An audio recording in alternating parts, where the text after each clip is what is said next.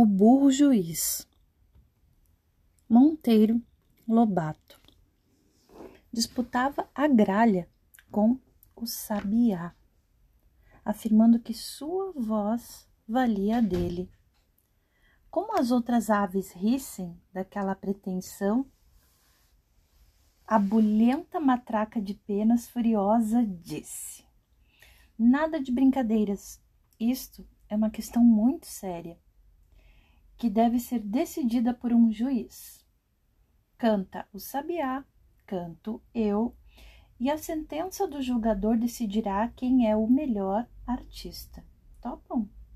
"Topamos", piaram as aves. "Mas quem servirá de juiz?"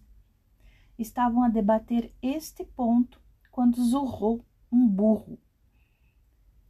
"Nem de encomenda", exclamou a gralha, "está lá um juiz de primeiríssima para julgamento da música, pois nenhum animal possui maiores orelhas.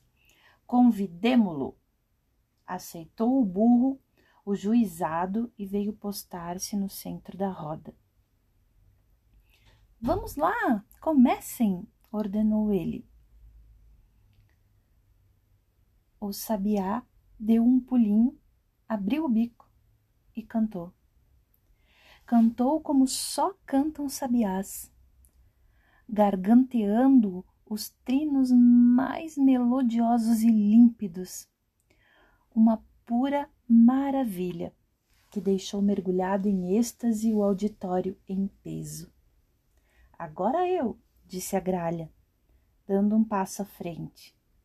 E abrindo a bicanca, matraqueou uma grita de romper os ouvidos aos próprios surdos.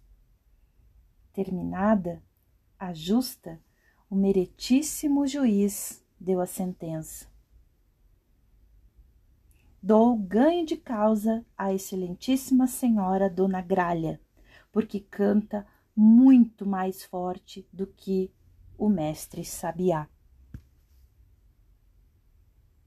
Moral da história?